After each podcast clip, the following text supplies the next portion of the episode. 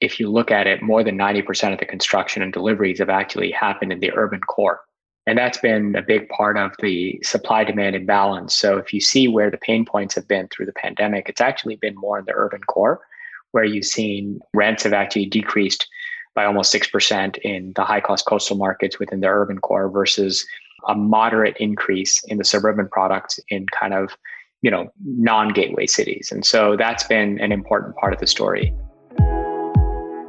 Hi, welcome to Ready to Scale Season 3. I'm your host, Ellie Perlman. I'm a real estate investor, syndicator, and operator of multifamily properties. And in this season, we're going to focus on dialogues that drive success. Building real wealth is not a fairy tale nor rocket science, but there's so much to learn. So grab a cup of coffee and join me each week for in depth conversations with successful real estate investors. Conversations that are designed to help you drive your wealth, investment knowledge, and lifestyle to the next level. And of course, you can always go to my website, ellieperlman.com, to read more about investing passively in multifamily.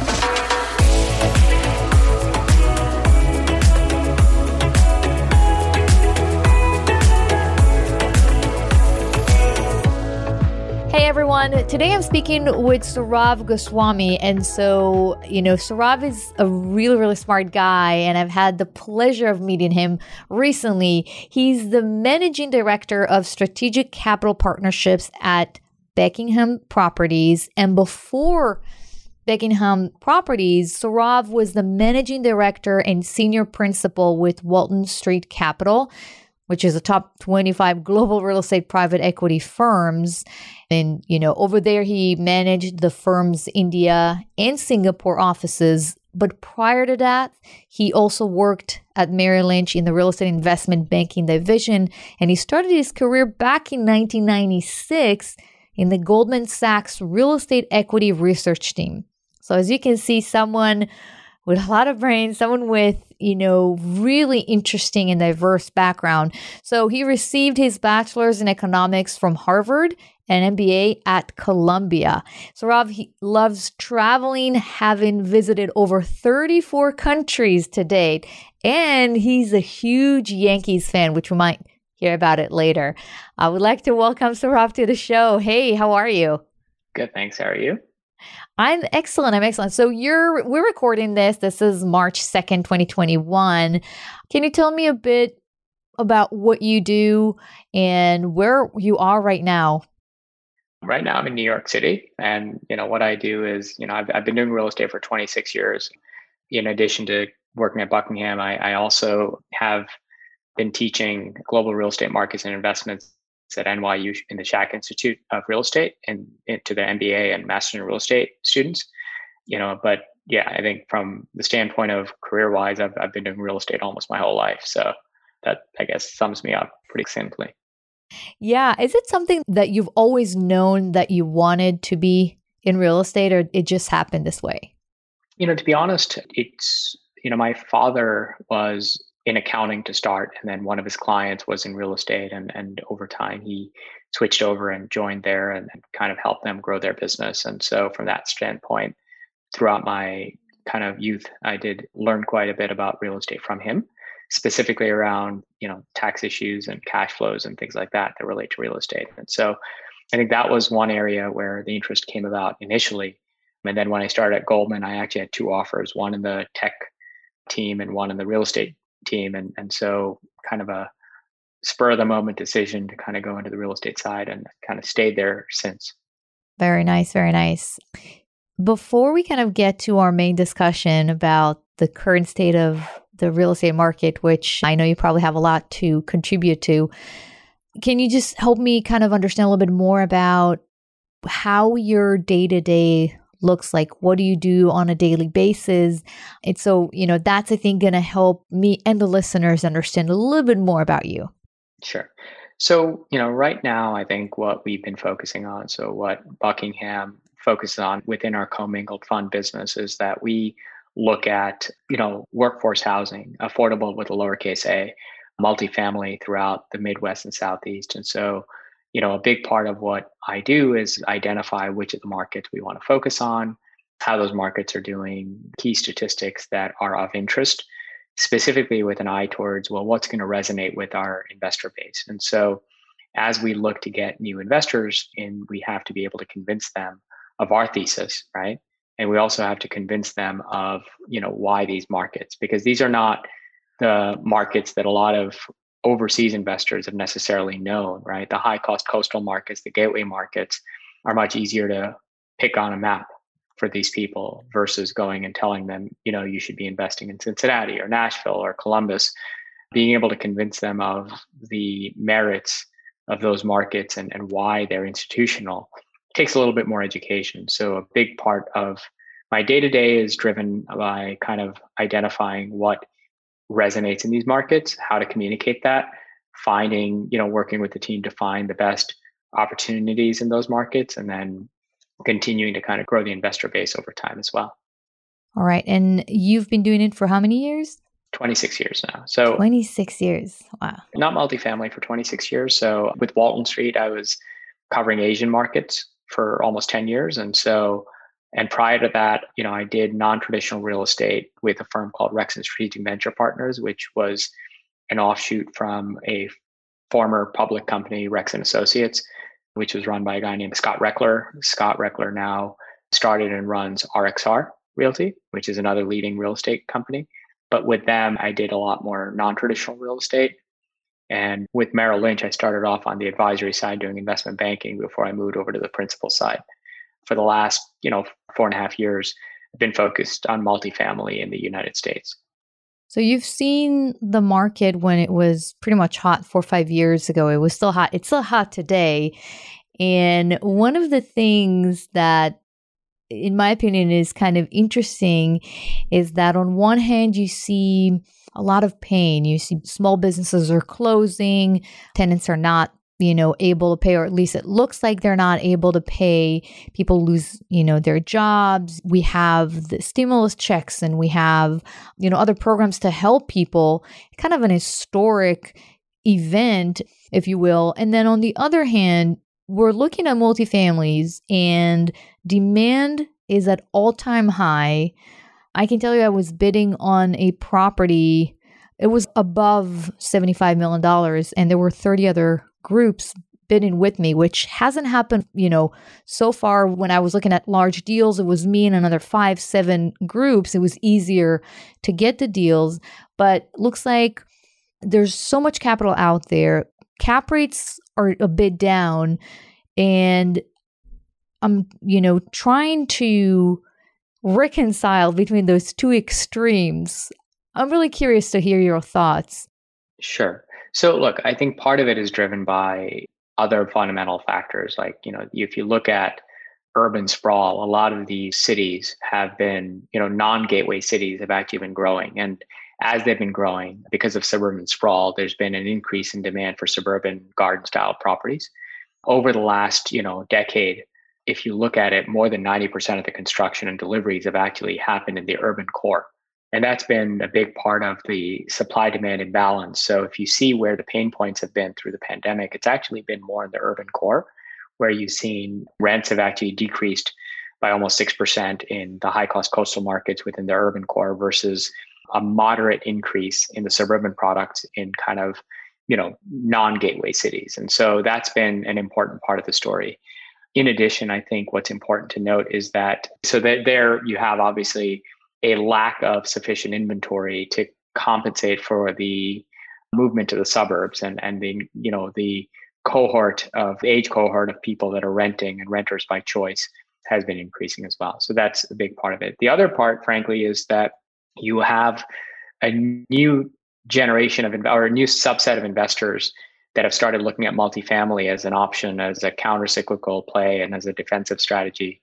If you look back over three decades, the risk adjusted returns for multifamily has actually been the best of, of all asset classes. So people, mm-hmm. in terms of trying to seek out a less volatile space where you have a reasonable cash on cash distribution, more of your return comes from cash flow. I think that's been a part of it.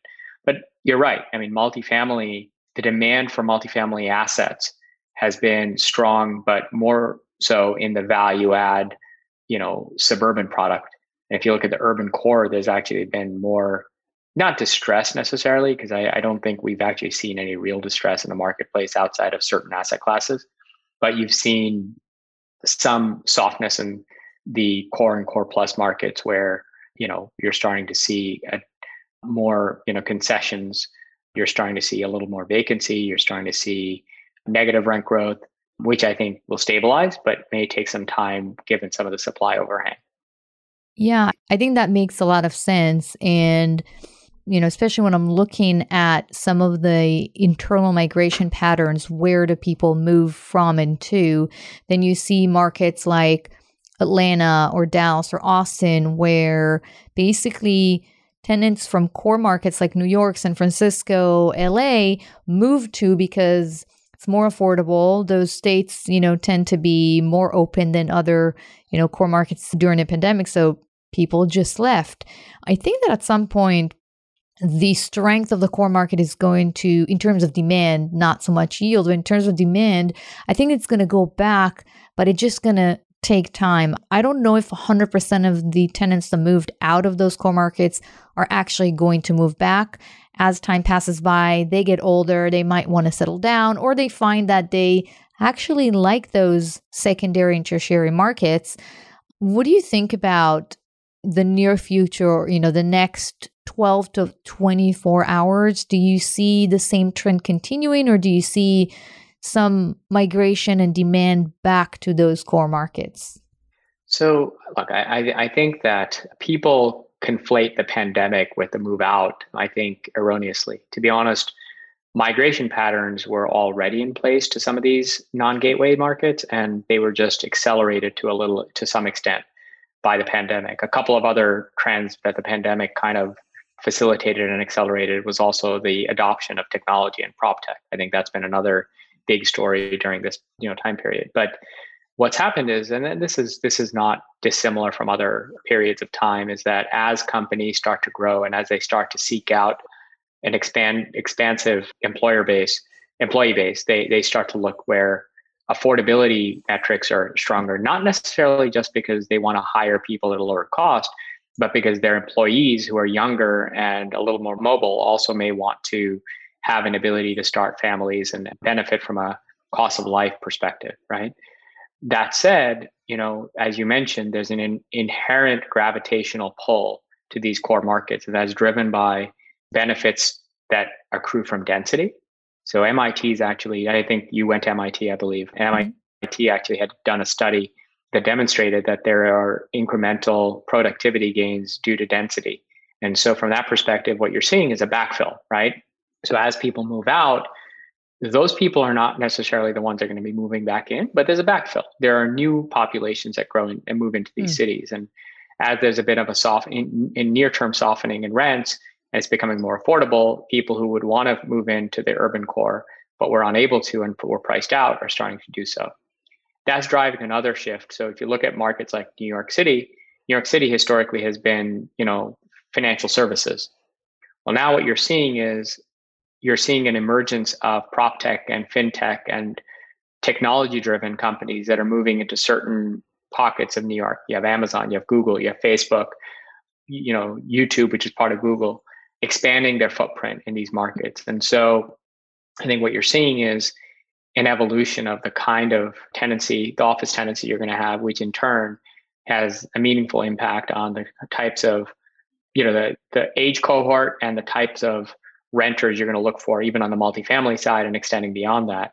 And so there's a shift in the fabric of the urban core that's being driven both as some of the financial services companies kind of expand out and go into other markets, but also some of the tech companies start to look at the urban core as, as areas where they can start to especially now with rents being a little bit more moderated, establish a toehold and plant their flag in the ground and start to expand on that scale as well. I'm wondering how that move is going to impact non-multifamily because you know obviously when companies when they make a move to a certain market that generates you know higher demand and higher occupancies, higher rent growth. And I'm trying to think because I know for instance in Atlanta Microsoft is coming to Atlanta, but also there was another company, I believe Airbnb said they're going to move most of their tech employees to Atlanta to create kind of a tech hub there. And the intention is to keep the headquarters where it is in San Francisco, but to kind of divide and conquer and move a lot of its, you know, employees to basically to Atlanta. And I'm wondering, so obviously they're going to be the immediate area, the immediate submarket is going to rise. And I'm wondering how that's going to impact other asset classes such as, you know, retail, for instance, or hospitality, if they're going to be, you know, if they're going to be impacted as much as multifamily, would you would you say that that's that's a fair possibility, or you're basically prefer to stay focused on multifamily? I mean, as a fund, we're going to stay focused on multifamily, but in terms of the impact on on not, the knock-on effect on other asset classes, of course. I mean, you're going to have, you know, I would suspect that you will see an uplift in performance on those asset classes in those markets as well, because as you have big employment drivers, that also means that the transient population, so multi, you know, hospitality benefits. From a retail standpoint, you may have seen, I think a few days ago, Macy's, you know, put out a note that they were going to, you know, exit all C-class malls and focus their efforts on A and B quality malls, which are typically in larger cities. And so I think you're going to start to see that also start to happen where you're going to see better performance in some of the retail centers. I think it's going to drive a lot of determining factors on logistics, right? You know, people are going to have to start to rethink how their last mile delivery works. If you start to have densification in markets like, you know, Nashville and Atlanta and, you know, Austin and, and markets like that, you're going to have to start to create a different type of infrastructure to support that. I think there's a point at which that densification hits a roadblock, which is to say, you know, from an infrastructure standpoint, city planners have to take a long, hard look at what it means to be, you know, you don't want a market that creaks on its own infrastructure, right? And you've seen that in a lot of emerging countries and emerging markets where the infrastructure was developed and built thinking about a certain level of growth. And if you kind of exceed that not just exceed it, but significantly exceed it, it starts to tax the system quite a bit. And so I think we may just start to see that in certain markets and you know it'll have to start being addressed. And that'll create a natural kind of not break, but it'll slow things down a little bit, you know, as as people kind of re-rationalize how that works. It also means that as some of these tech, you know, these significant tech players start to reallocate resources regionally, it's going to have, you know, an impact of reducing the cost of locating in the markets that, that they're exiting from. So you're going to have other emerging companies come up and take that space.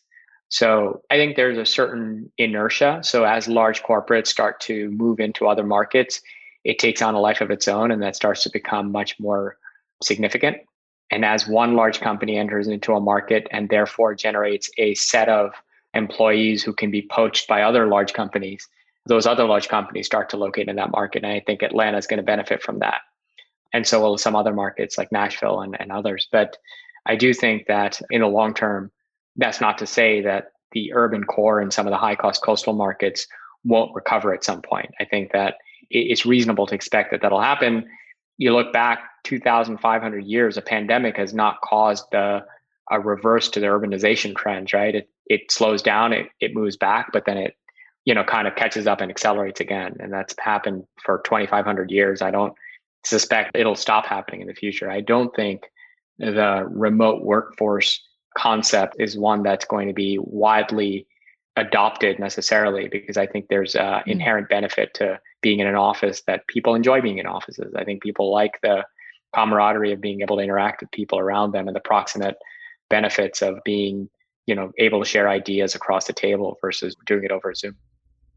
Yeah, I definitely think that there will be some I don't want to say regression because it has a negative connotation, but I think we're going to go back to the office, but I don't know to what extent. So I think at least some of the companies are going to find kind of a hybrid model where some of the teams or you know part of the week employees are going to work from home and the other times, you know, they're going to be interacting directly. I think we're social creatures. We like that. And creativity happens where, you know, where you meet someone, where you're actually in one room. It's, there's something that is lost when it's done 100% remote. I think it opened a whole new category of you know, the whole remote. It didn't open the new category for remote work because it was always there, but I think a lot more businesses are more open to integrate that in their operations. Right. Not to play devil's advocate, but there was a company once upon a time called Yahoo. Mm-hmm.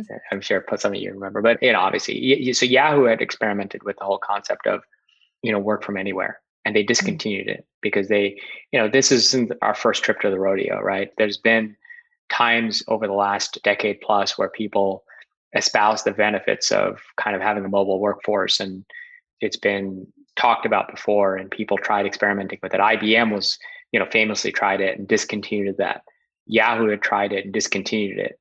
And the reason they discontinued it is they saw a marked decrease in innovation. Mm-hmm. and an inability to create a work culture that is instrumental in being able to maintain camaraderie and loyalty to a company, right? You had much more churn and turnover in environments where there's not a cohesive culture.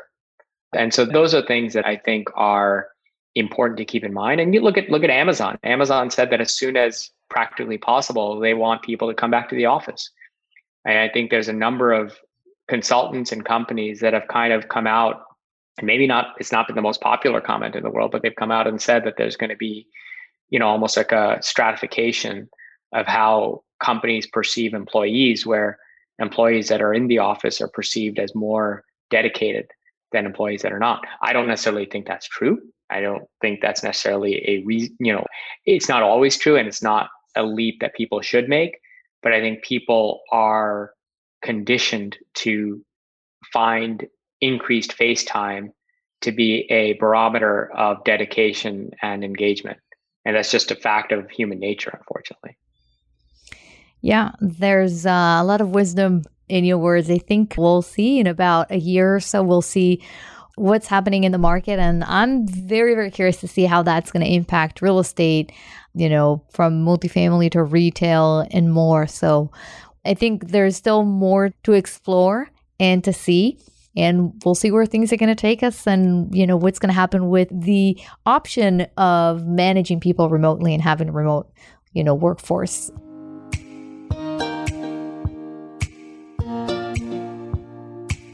Well, Sourav, I want to thank you for, you know, your time today.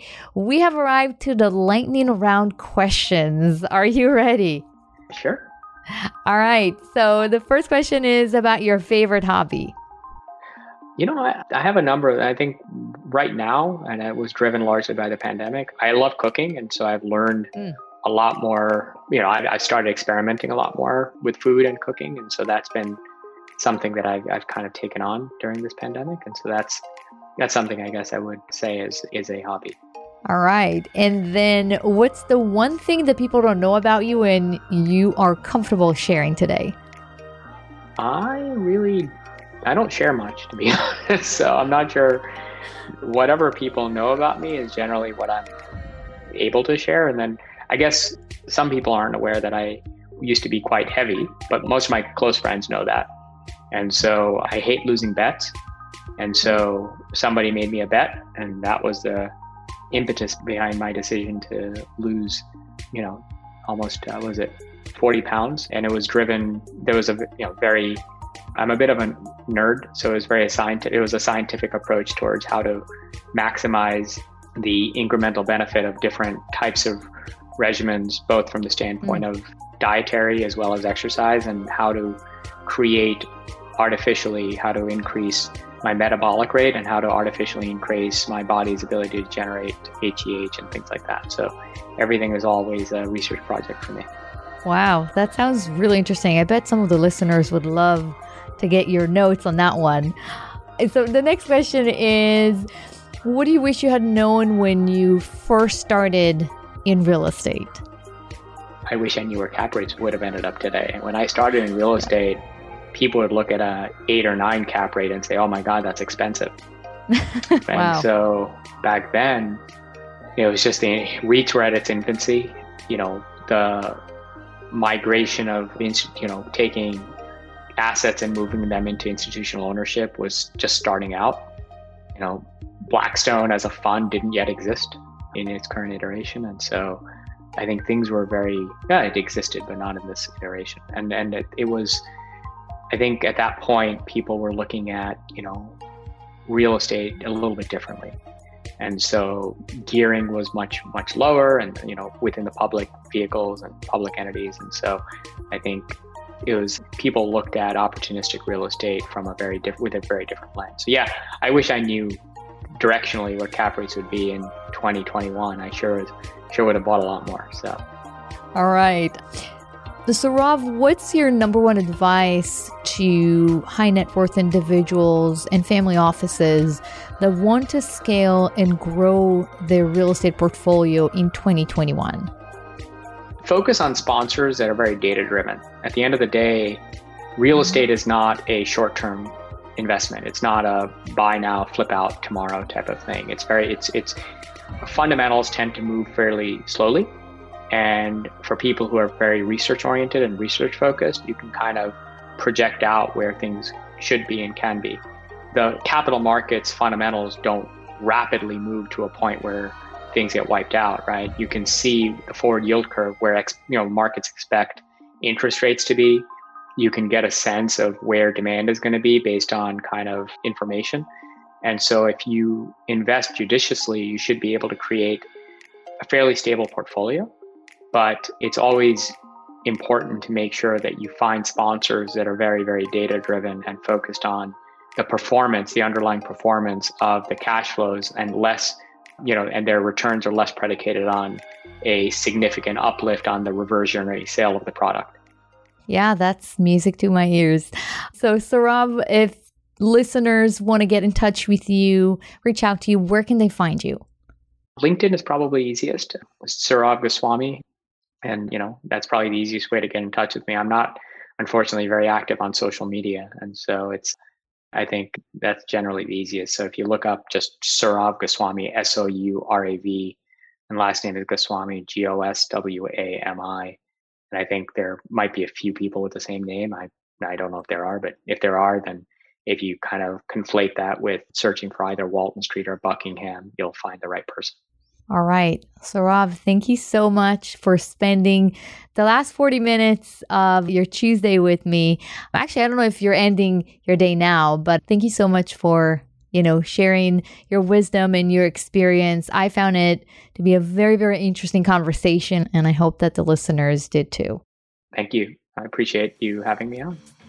Absolutely. That's it for today, guys. Be bold, be great, and keep moving forward. And I'll see you on the next episode.